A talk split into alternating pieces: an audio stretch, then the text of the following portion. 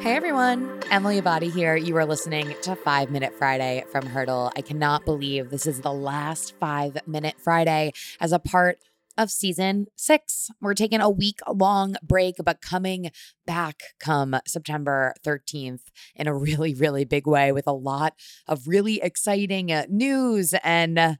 Things that I know you as a hurdler are going to be really amped about that we've been working really hard on behind the scenes. Huge, huge kudos to uh, my assistant, the wonderful Chelsea, for helping me.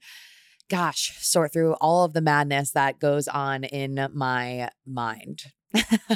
I would be remiss if today's 5 Minute Friday wasn't about the what felt like apocalypse that I experienced yesterday, which was traversing my way home from the US Open in Queens to my apartment in Brooklyn. So I'm sure you, if you are listening to this, you uh, heard the news, if you're not based in the Northeast, that we got clobbered, like absolutely clobbered with the remnants of what was Hurricane Ida here on Wednesday evening. And so, I was at the US Open uh, when this really started to come down. Uh, thankfully, Arthur Ashe Stadium. I was there to watch Sloane Stevens. She was amazing.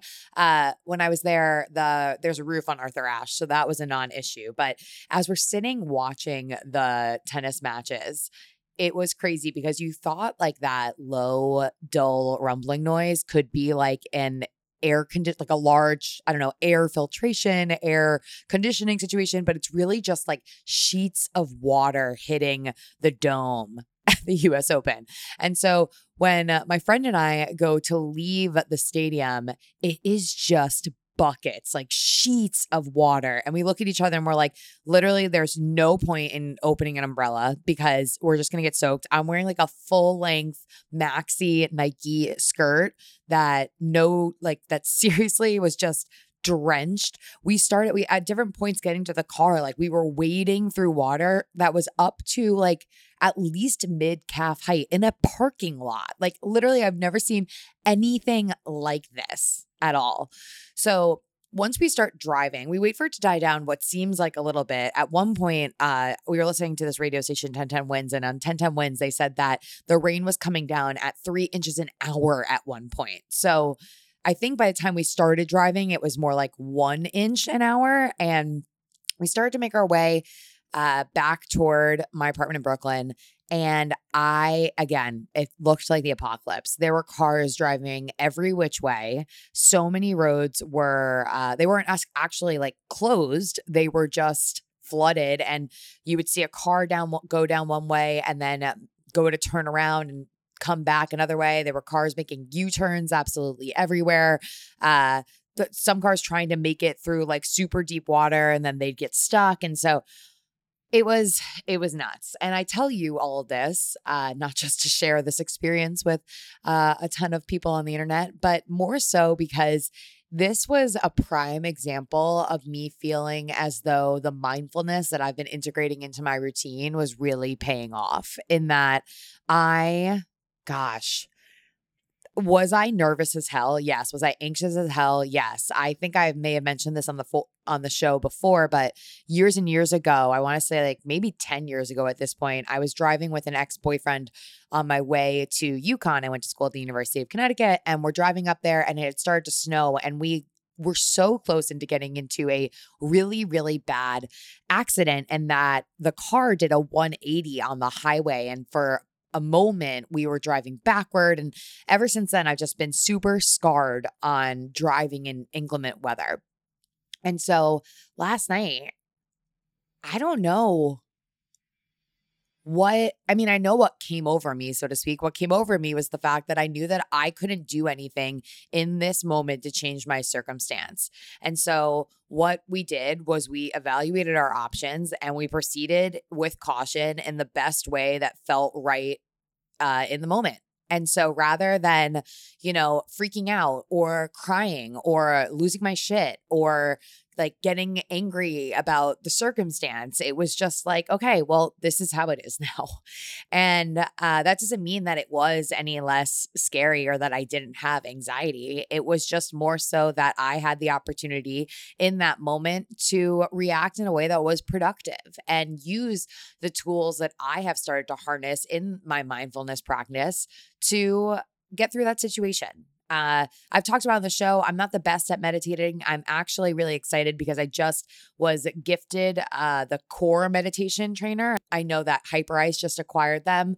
Uh, this isn't sponsored in any way. They're not a sponsor on the show, but I'm really excited to start trying this out. I'll link to it in the show notes if you want to give it a look see as well. But I I don't have a regular meditation practice, but I do have a pretty solid mindfulness practice, and that whether it's on my run or something that uh, Victoria Albina said when she was on the show was you can find holes and pockets for mindfulness in your everyday routine where you may not think that they could be. So, for example, when she was on the show, she talked about paying attention to putting your jewelry on and feeling the weight of your ring as it slides onto your finger. And perhaps the same when you put a necklace around your neck and then the same as you put on a bracelet on your right wrist. Like being very intentional and mindful about how that feels and being very present in that moment. And so, if you're like someone that, like me at times, I've said, like, oh, I'm no good at meditating, like it doesn't need to be a full on 20 minutes to sit cross legged on a pillow to make a major difference in your day to day. And I would say again that this mindfulness practice, whether it's intentionally putting on my jewelry or taking some time for myself on my run just to close my eyes and be so present in the world around me and take a deep breath and feel gratitude and and capable, it's uh it's really paid off for me. So that was my uh that was my Wednesday night. Really grateful that I'm safe and I hope that if you're listening to this and you're in the area that you are safe, that your homes are okay, that your families are safe as well. Uh, and uh, my thoughts and and prayers really are not just in the area where I am, but of course down especially in the New Orleans area. I donated to an organization that a girlfriend of mine shared the other day it's called World Central Kitchen. World Central Kitchens in New Orleans, right after the storm passed, they began preparing hot, fresh meals along with sandwiches and fruit for first responders and families that were impacted. So, again, I donated to them earlier this week. I'm going to put their information in the show notes in case you want to donate and help the relief effort as well. And now, my prompt for you this week what is one way that you can be more mindful in your day to day routine? Again, what is one way you can be more mindful in your day to day routine? And now, a listener question. Hi, Emily. It's Christina, originally from New York, but now living in Denver. Wanted to know how you wash your workout clothes and what you can do to get the stink out. Thanks so much. Bye. You know, I get this question all the time and I I mean, I sweat a ton and yes, my sweat smells cute, I know, but I just use regular Tide to wash my workout clothes. I've I've been pitched like special sport detergents before. I also have a practice that right after I'm done working out, especially when the clothes are drenched, I will then uh, lay them or hang them so that they can kind of dry off before putting them into a laundry bin. And I pretty regularly do my laundry. Like I'm, I would safely say that I do laundry at least once a week. Granted, of course, it was not that way when I didn't have a washer dryer in my home.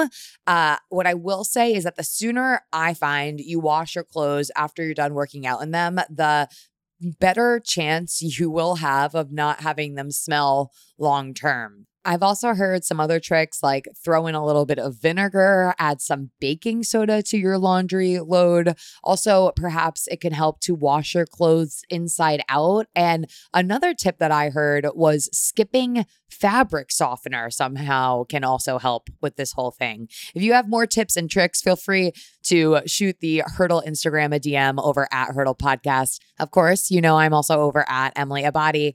I want to say again, thanks so much, Hurdlers, for such an unbelievable season. We heard from so many amazing guests and experts, and I keep coming back season after season because of you, because of the opportunity to help just one person somewhere. So it would mean the world to me. And I know I call this out pretty regularly, but season six coming to a close. Season seven, I'm coming in hot in a really big way with giveaways and just some really exciting stuff that I'm not ready to share just yet. So just can continue to support the show and support me and share the episodes and rate it in the Apple Podcast Store or wherever you get your podcasts and you know take part with the sponsors like all of it it all matters and you matter. So thank you really from the bottom of my heart.